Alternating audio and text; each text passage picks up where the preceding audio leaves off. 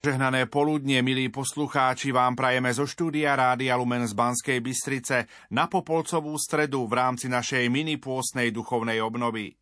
Na začiatku pôstneho obdobia nás cirkev slovami Ježiša Krista Kajajte sa a verte Evanieliu vyzýva na pokánie. V nasledujúcich minútach ponúkame slová profesora Františka Trstenského, farára a dekana v Kežmarku, ktorý sa prihovorí na tému význam pôstu v živote človeka. Nech sa vám príjemne počúva.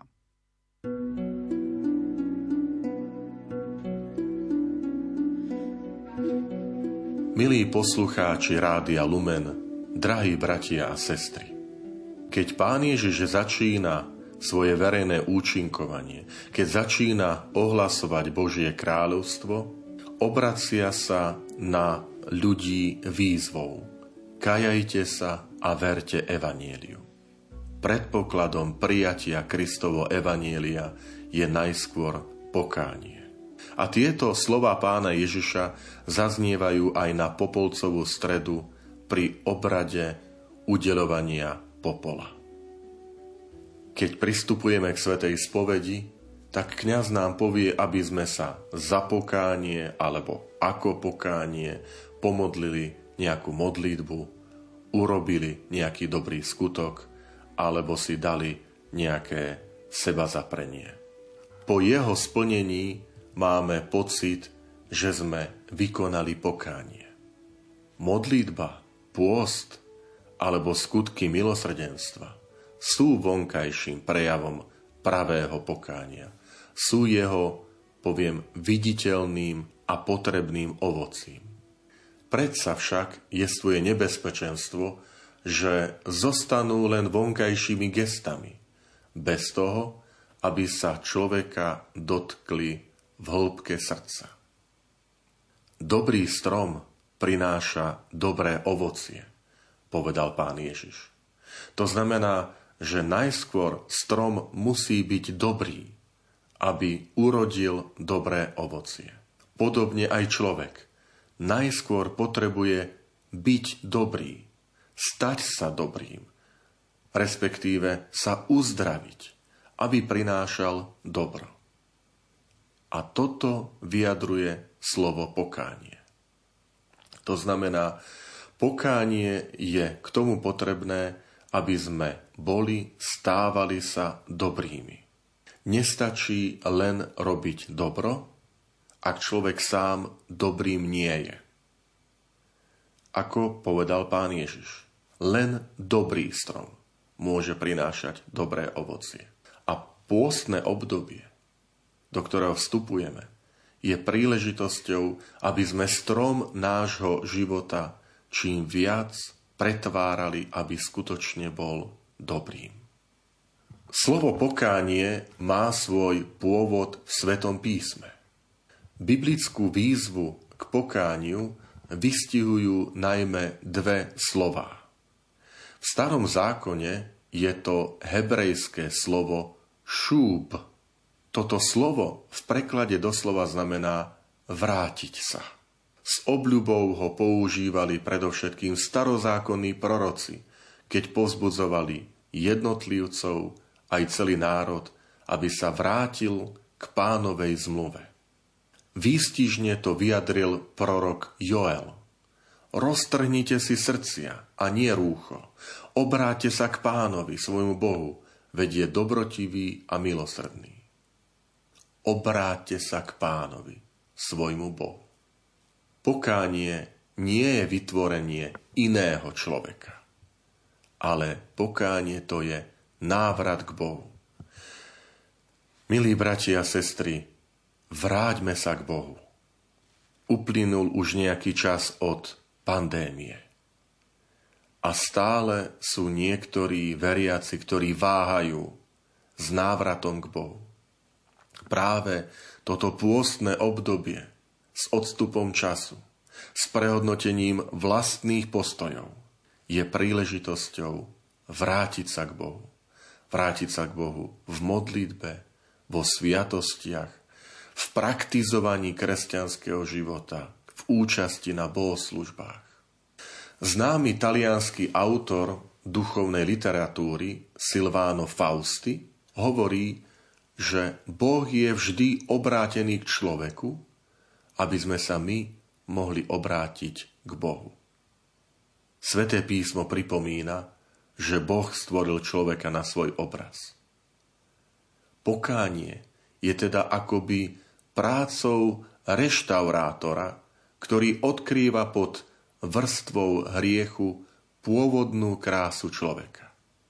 Pokánie preto môžeme nazvať aj úsilím stať sa podobným Bohu a čo najvernejšie vo svojom živote napodobňovať Božie konanie. V evaneliách nás k tomu vyzýva Boží syn, že máme byť ako nebeský Otec.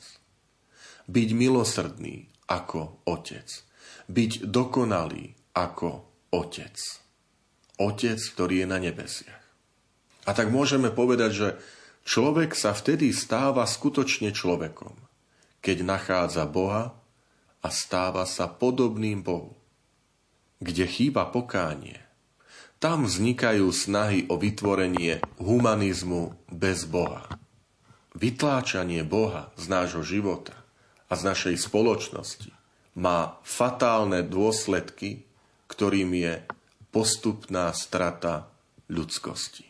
Pri návšteve Albánska svätý otec František sa stretol s tamojším albánskym prezidentom, ktorý ho pozdravil a v úvode, v privítaní povedal aj tieto slova.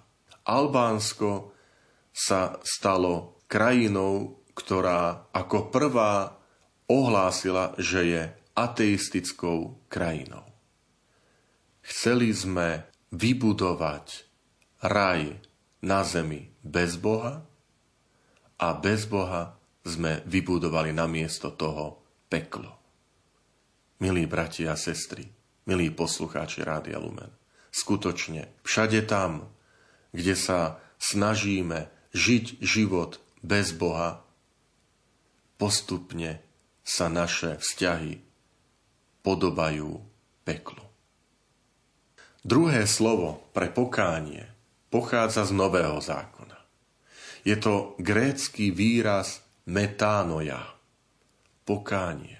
V doslovnom preklade znamená, že je to zmena zmýšľania, zmeniť myslenie. Ako som spomenul, v Markovom evaníliu sú to Ježišové prvé slova, ktoré vôbec vyriekne. Naplnil sa čas a priblížilo sa Božie kráľovstvo.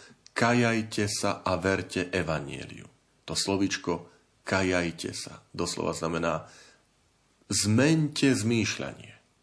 Tieto slova zaznievajú hneď v úvode ohlasovania pána Ježiša, lebo bez pokánia, bez zmeny zmýšľania všetko ostáva len na povrchu.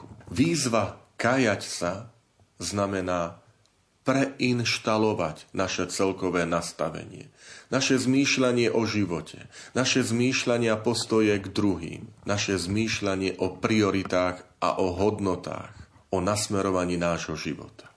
Pokáním sa obraciam na Boha a v jeho svetle vidím na novo vlastný život.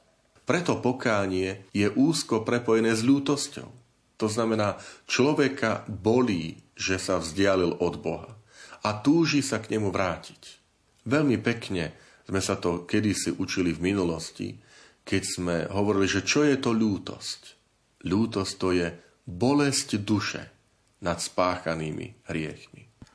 Žiaľ, niekedy aj naša spoločnosť a my sami sme prepadli predstave, že sme dokonalá, spoločnosť, ktorá nepozná hriech a preto nepotrebuje pokánie. Keď sa pozrieme do starého zákona, nájdeme jedno nádherné vyjadrenie bolesti človeka nad spáchanými hriechmi, a to je Žalm 51, kde žalmista sa obracia na Boha a prosí, Stvor vo mne srdce čisté. Obnov v mojom vnútri ducha pevného. Zmiluj sa Bože nado mnou pre svoje milosrdenstvo. Táto zmena zmýšľania prechádza do modlitby. v ktorej zaznieva prozba o vnútorné očistenie a o orientáciu k novému životu. V strede je uzdravenie srdca. Avšak kým v našom súčasnom chápaní je srdce sídlom citov, v biblickom význame srdce je stredom osobnosti. V srdci robí človek rozhodnutia, srdcom človek premýšľa. Preto sväté písmo kladie taký veľký dôraz na roztrhnutie, to znamená na prerod srdca. V každej knihe svätého písma je téma pokánia prítomná. Za každým z nás Boh výjde, aby nás hľadal.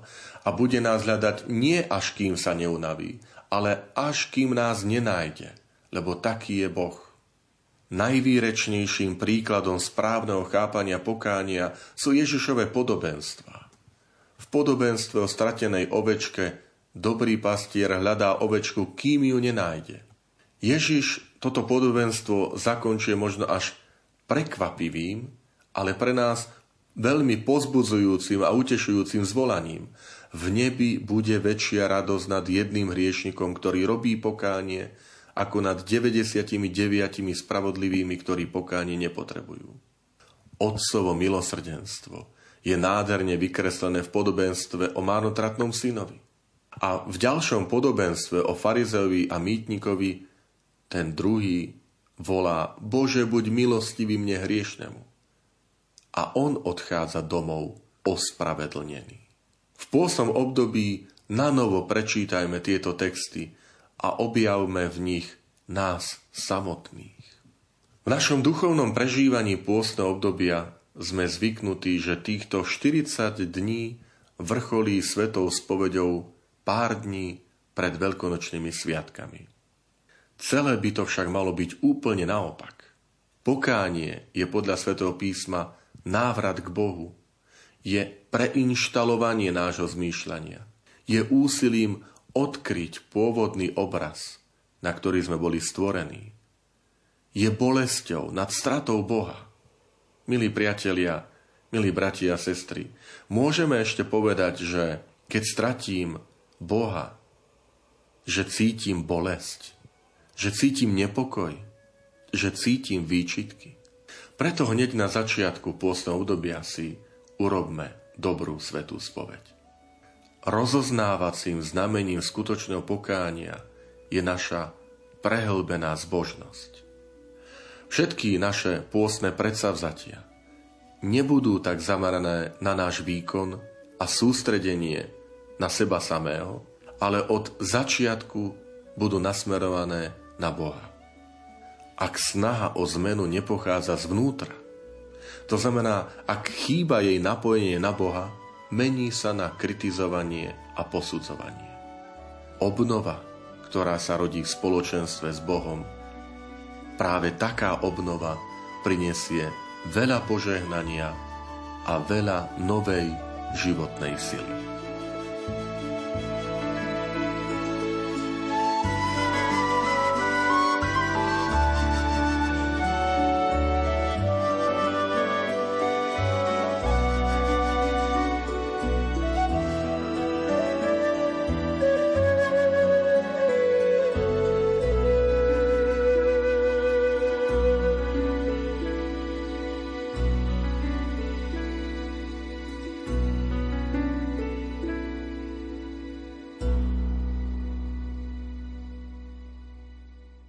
Pripomeniem ďalší program našej mini duchovnej pôstnej obnovy.